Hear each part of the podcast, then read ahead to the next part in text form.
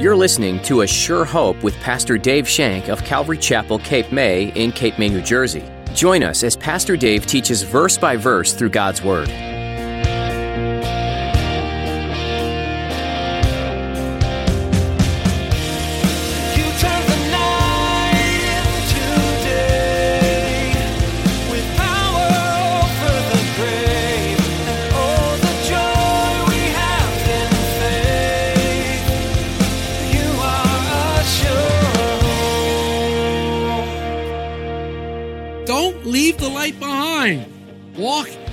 Light as He is in the light. So, what is our answer?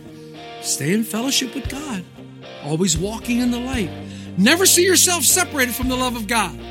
First words we sang, nothing can separate. Read Romans 8. Nothing can separate us from the love of God which is in Christ Jesus. Nothing. You want to defeat the enemy? Walk in the light of God's love. This is where joy is full. To know real truth about Jesus and to experience full joy in knowing Him, spend time in God's Word. Know Him intimately. Do what His Word says. Pastor Dave is going to show you today that John pointed out this simple truth over and over because it's such an important truth. Living for God brings great joy. Now, here's Pastor Dave in the book of 1 John chapter 1 as he continues his message, The Enemy Within.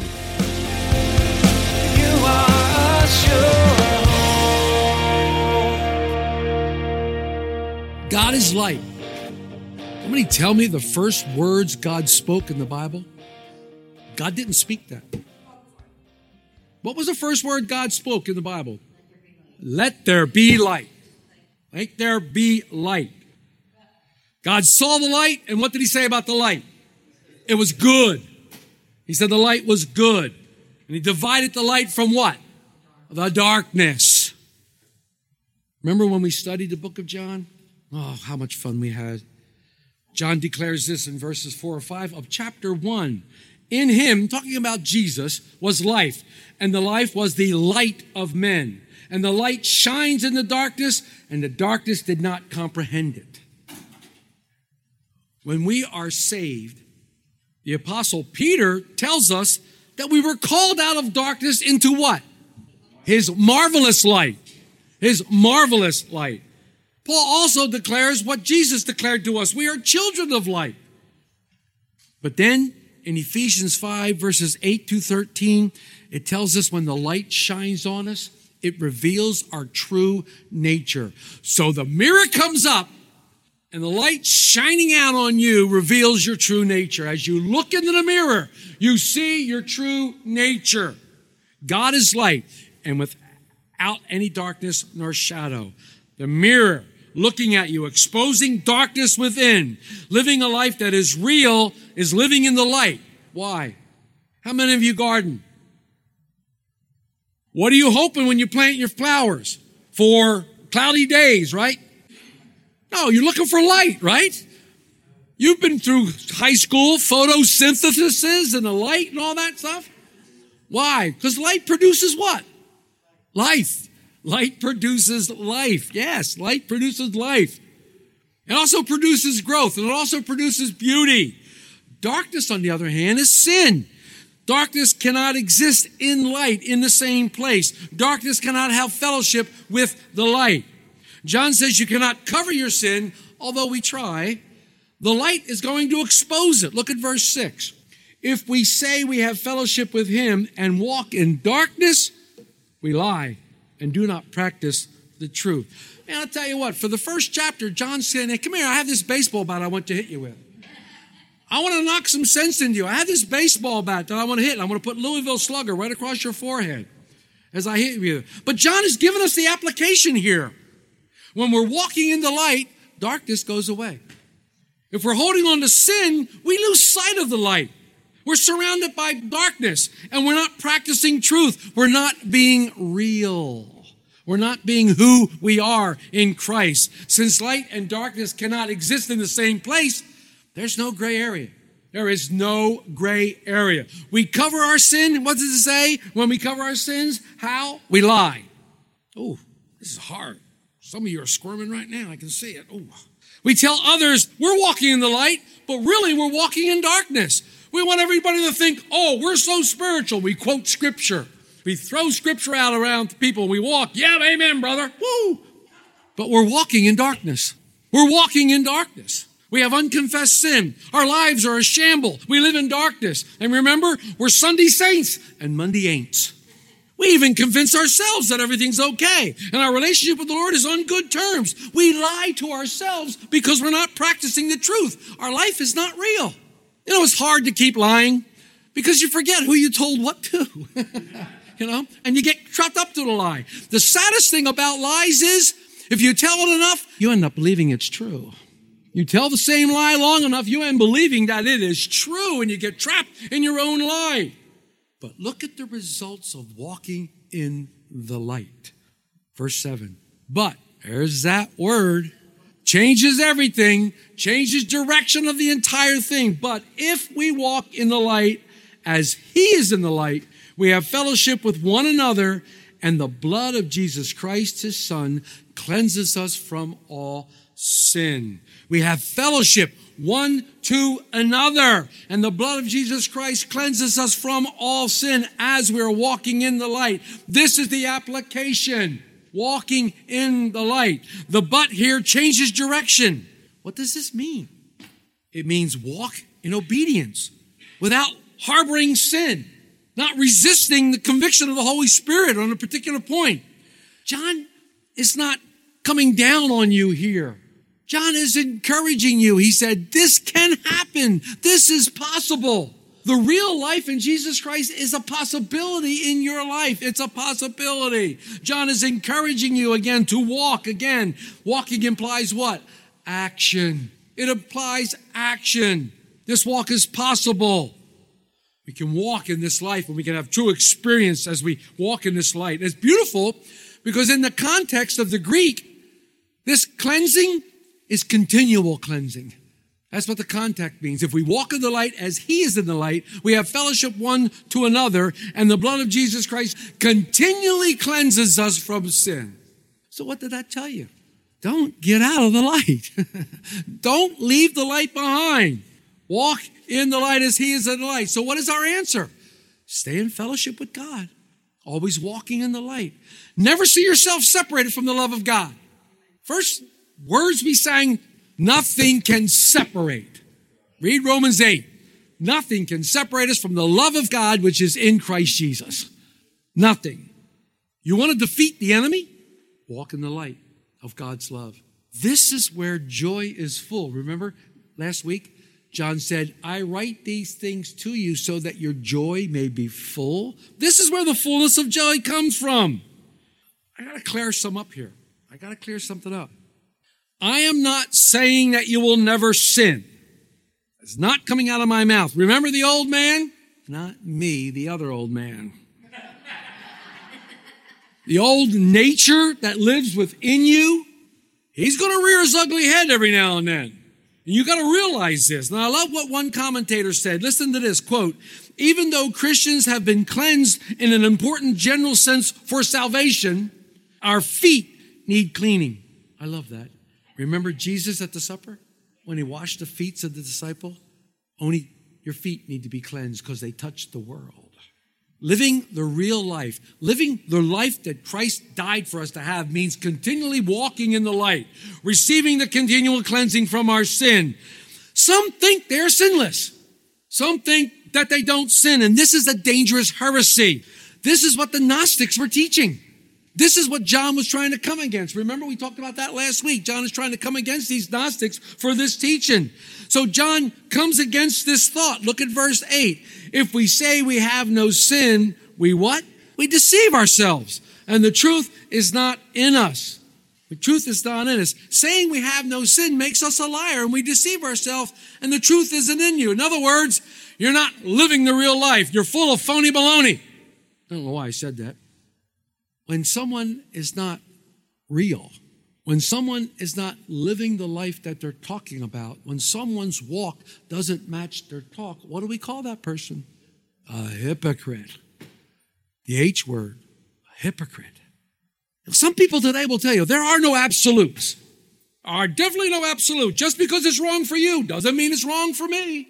Just because you think it's truth doesn't mean it's true for me. I have a different truth than you are. Don't tell me I'm a sinner. I'm not as bad as that guy.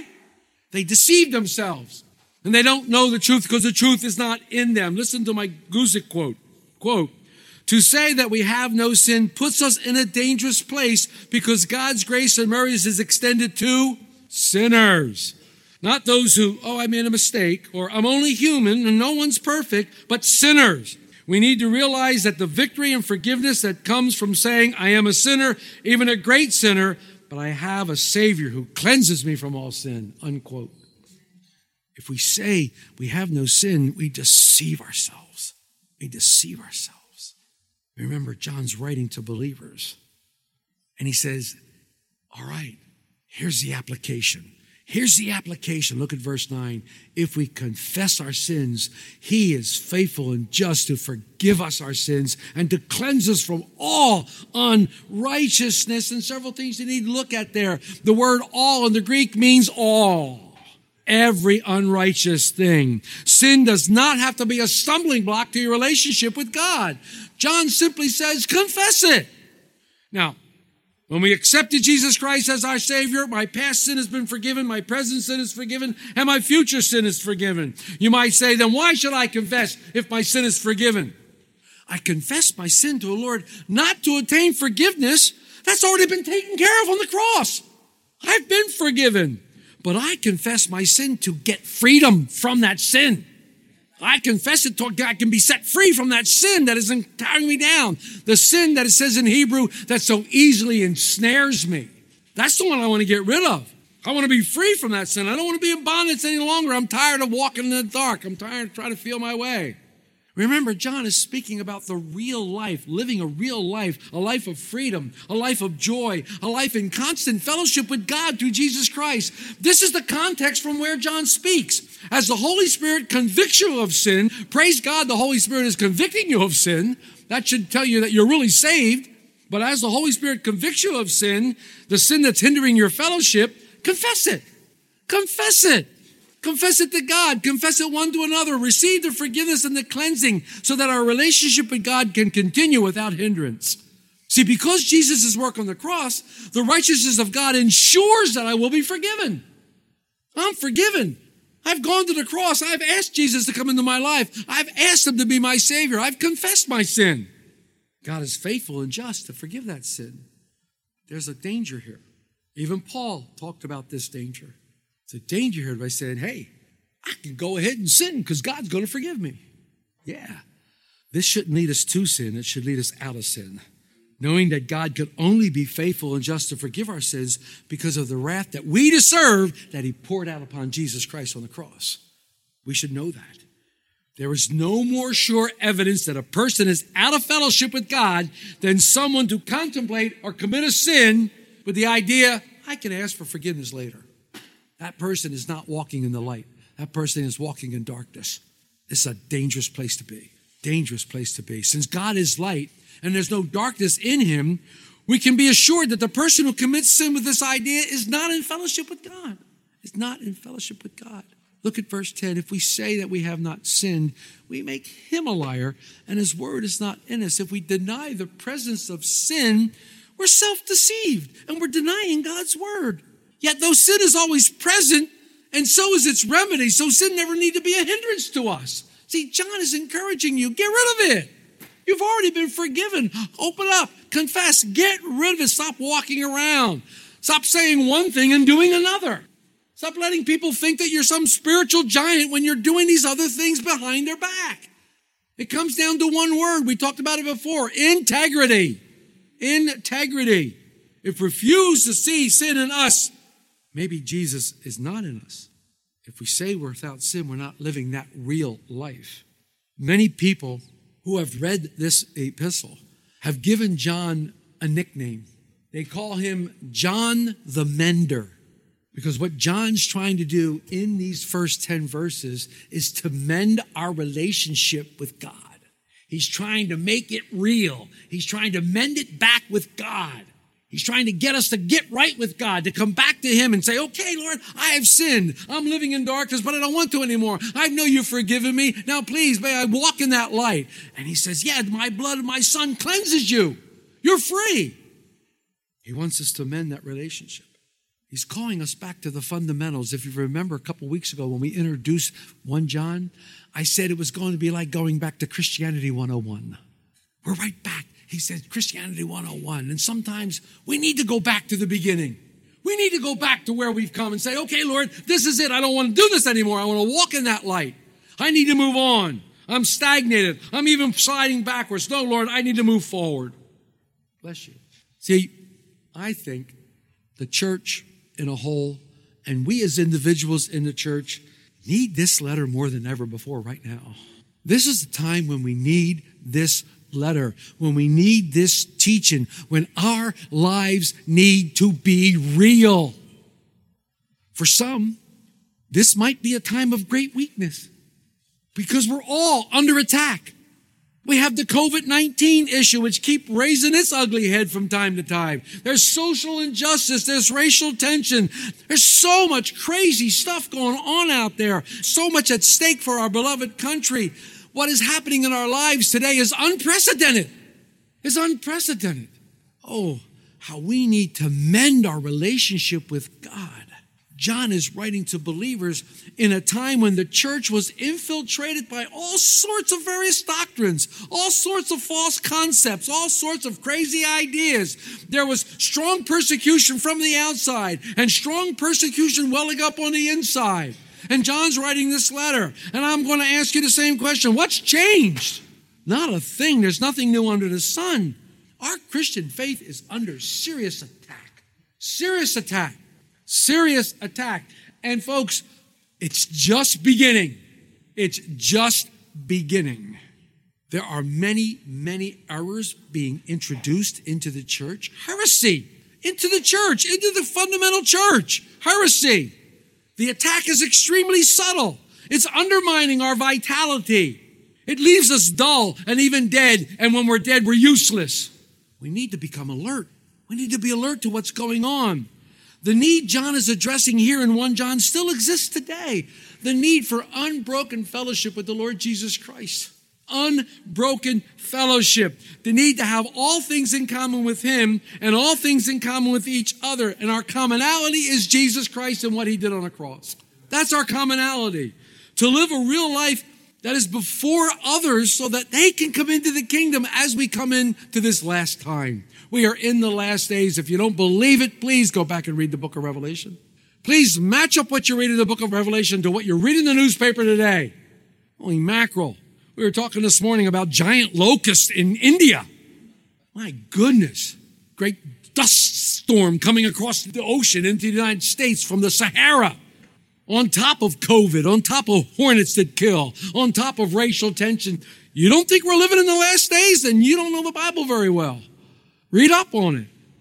We need to live a life that is real before them so that they know. Those who don't have a relationship with Jesus Christ know that they have power over sin through the Holy Spirit if they would confess, if they would come. They have power over the bondage that they're in. They have to look at the bondage. Look at the devastation that sin is causing in our nation today. Look what's happening. The church must be real.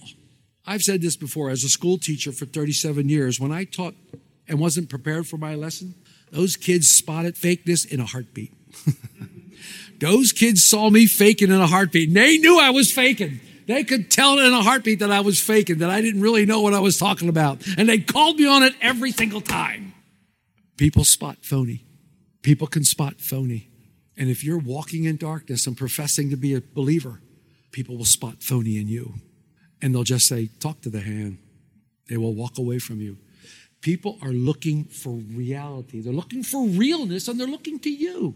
You're the one that professes Jesus Christ. You're the one that says Jesus is the answer. Show me.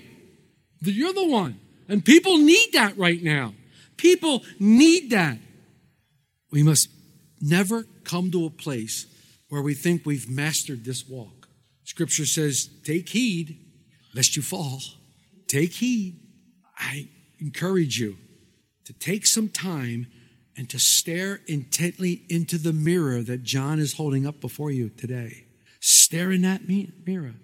I challenge you to be a David, not this David, King David from the Bible, to be a David who sat before God and said, Search my heart, O God, and show me if there's any wicked way in me.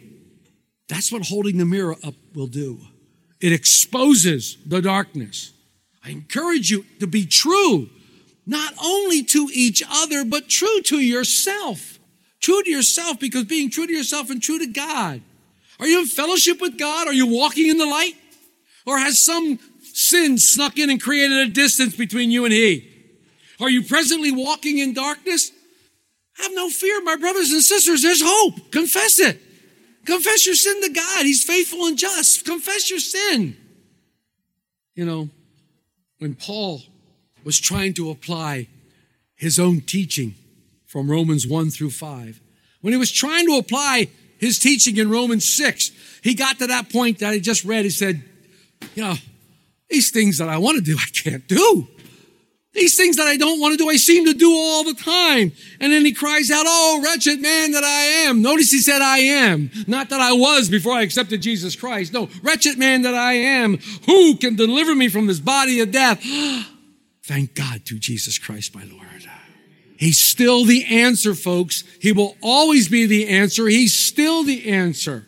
He is still the answer to what ails the world today. He's still the answer to what ails the church today. Jesus Christ. Jesus Christ. And I encourage you with all my heart to return to true, real fellowship with Him. That's true life. A life that is real and a life that is noticeable by those outside because the last days are really ramping up and things are coming to a very, very quick end very soon. And God's will is that none would perish. And He wants to use you. He wants to use us to bring more people to Him through Jesus Christ and the cross. And that's what He's asking. And that's what John wants us to do today because he knows that a life sold out for Christ is so attractive and so contagious that other people will want that. Other people will come to you and go, why are you not miserable in the midst of this craziness? Why are you standing strong in all this stuff that's going on? What's happening? And you get to tell them about your beloved Savior, Jesus Christ. You get to tell them. And then once you've told them, you've done your job. Once you've told them, it's up to them. They've got to decide. Jesus said, You're either with me or against me. There's no in between. Remember, there's no gray. There's no gray. So I encourage you, brothers and sisters, get back to the relationship. This issue that we started talking about, this enemy of sin, this is the main message, and John carries it completely through this epistle. He will constantly talk about it. It will keep coming back. So we must address it. As a group, individually, as a church, we must address this issue. John is going to continue to bring it back all through this epistle. That mirror, he's going to get tired of holding that mirror, and you're going to get tired of looking in that mirror. But don't. Don't grow weary of doing good. And let it wash over you like the blood of Jesus Christ. Amen. You are sure. This has been another edition of A Sure Hope with Pastor Dave Shank. Thanks for tuning in. Sometimes it's helpful to know what your boundaries are, what the acceptable parameters are for living your life. In this book, John made it clear to those he was writing to the differences or contrasts between light and dark, truth versus lies, and Christ versus the Antichrist. These are opposites of one another because, like all of life, there's a constant reminder of good and evil, of sin and righteousness. Throughout God's Word, He provides clues and instructions of what things are good and right. He also gives warning of what's wrong and sinful. So, John's writing is a reminder of the boundaries God's put in place for your benefit. This is not any kind of punishment or consequence. On the contrary, it's to give you more freedom and to allow you to live life to the fullest, here on earth and beyond. Is your heart waging war between these things that John has written about? Are you wrestling between loving the world and loving God? If you'd like to talk to someone about the things that you've heard today, please don't hesitate to call us at 609 884 5821. Again, that number 609 884 5821. Keep looking to Scripture for answers and know that we care about the journey you're on. We're so glad you tuned in to A Sure Hope today. Feel free to listen to more messages like this on our website, ASureHopeRadio.com. Be sure to join us again next time here on A Sure Hope.